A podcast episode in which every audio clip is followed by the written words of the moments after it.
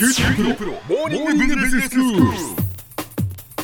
今日の講師は九州大学ビジネススクールで企業戦略がご専門の木大武文先生ですよろしくお願いしますよろしくお願いします。先生今日はどういうお話でしょうか？はい。今日はですね、競争戦略における立地の問題について考えてみたいと思います。はいビジネスにおいて良い立地をまあ抑えるってことは商売の基本中の基本ですよね。ええええ地理的なロケーションが競争戦略に与える影響について今日は考えてみたいと思います。はいわかりました。まずちょっと例で考えてみたいと思うんですが、インスタントコーヒーありますよね。はい。インスタントコーヒーのメーカーが差別化をするとすると、ええ。まあ、どういった点があるかというと、まあ、まずはコーヒーの味や香りはい。それからまあコーヒーの入れやすさを工夫するはい。あの瓶入りのコーヒーをスティック状の個別包装にするだとか、うんうんえええそれからもちろん手頃な価格設定にしたりえはい。スーパーだとかコンビニで、まあ、店舗で良い、まあ、棚の場所を確保するといったことだったり、うん。さらにパッケージデザインといったいろいろな戦略案があると思います。はい。でこれらはですねそれぞれいわゆるマーケティングの 4P というものがあるんですが、うん。これはあのプロダクトプライスプレイスプロモーションというものなんですけれども、ええええ。これに当てはめて言うと、まあ、コーヒー自体の味や香り入れやすさといったものはプロダクト商品自体の改良です。はい。手頃な価格設定はプライスですし店舗における棚の確保はまあプレイス流通経路、うんうん。それからパッケージデザインであったりテレビコマーシャルといったのはまあプロモーション、うん。宣伝広告といったことに当てはまります、はい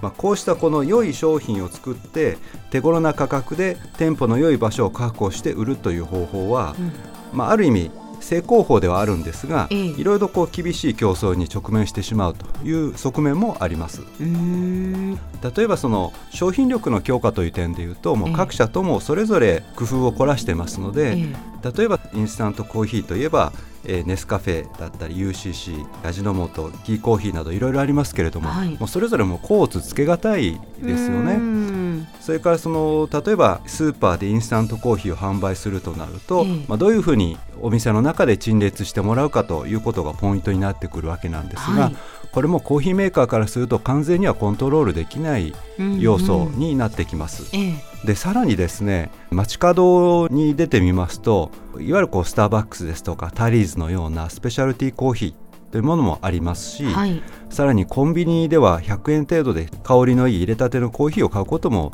できるようになってきています。あそうですねまあ、こうしてですねコーヒー会社の手を離れて流通経路に乗った商品が消費者の手元に届いてで実際に消費されるまでにはまあ何段階ものステップを踏むことになります。うんえーその間に他の製品と競合したり他社のインスタントコーヒーだとか、えーコンビニのコーヒーなんかと、まあ、競争することになってしまうわけなんですね。はいはい。まあ、こうしたその状況を打破する画期的な一手となった、まあ、取り組みが実はありまして、ええ。えーそれがネスカフェアンバサダーという仕組みあなんですね。はい知ってます。まあ、ご家庭ですとかさまざまな会社の職場でもですねこのネスカフェアンバサダーというものを入れられているところはあると思うんですけれども、うんこれはあの専用のコーヒーマシンを職場だとか家庭に無料で設置してもらって、ええ。コーヒーだとかスナック類をやはり専用のオンラインショップこれ楽々お届け便というふうに言いますがはい。これから定期的に、えー発送するというものなんですうね。んこれはとてもその職場だとかご家庭からすると便利な仕組みなんですがね。競争戦略の観点からどんな意味があるかということをちょっと考えてみたいと思います。はい。まず一つ目に挙げられるのはこのネスカフェはこれによってスーパーだとかコンビニといった流通業者を通さずに直接消費者に商品を届けられることができます。はい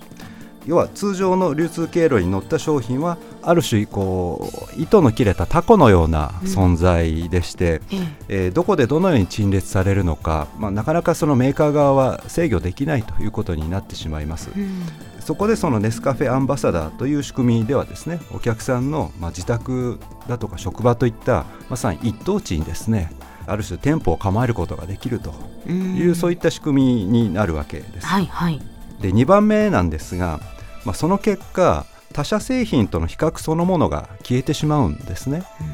あのスーパーだとかに買い出しに出かけて、えーインスタントコーヒーを買う時というのは当然その商品棚に並ぶ他社製品と比較をしてまあ、一番いいものを買うということになるわけなんですが、えーまあ、このネスカフェアンバサダーのような仕組みですと、もうそういった比較自体がなくなってしまうと。いうことになってしまうわけです。はい。さらに3つ目にですね、えーこれはお客さんの財布をまあ把握する掌握するということにもつながってきます、うん。楽々お届け便という、まあ、仕組みを使うわけなんですがこれはあのユーザーが会員になってですね、まあ、支払い口座を登録することになります、うん。まあ、一旦口座が開設されてしまうと、まあ、ある種こうなんて言いますか惰性と言いますか感性が働いてうん継続購入される可能性が高まってきます、まあそうですよね。そして最後にさらにこの仕組みをプラットフォームとしてオフィス関連の他の商品例えば、まあ、軽食類であったり洗剤であったり健康食品といったものを販売する道がまた開けてくるといいうことになるわけですはい。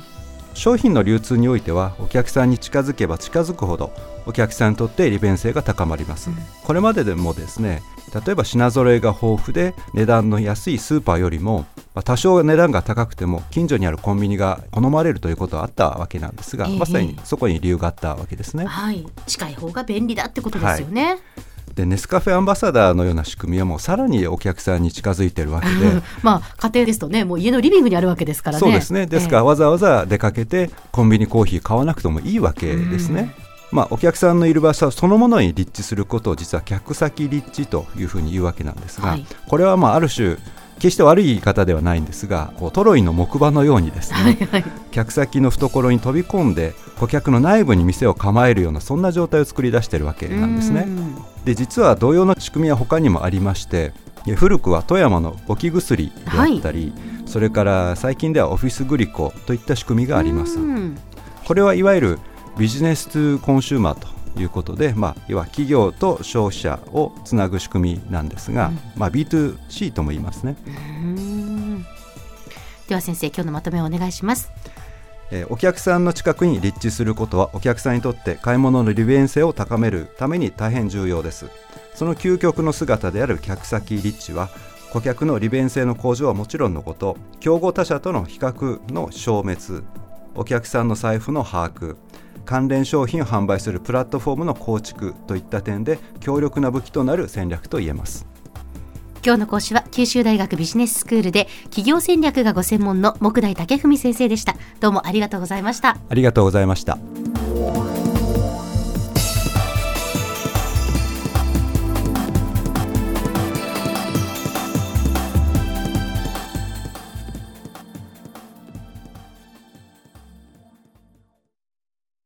QT プロは通信ネットワーク、セキュリティ、クラウドなど QT ネットがお届けする ICT サービスです。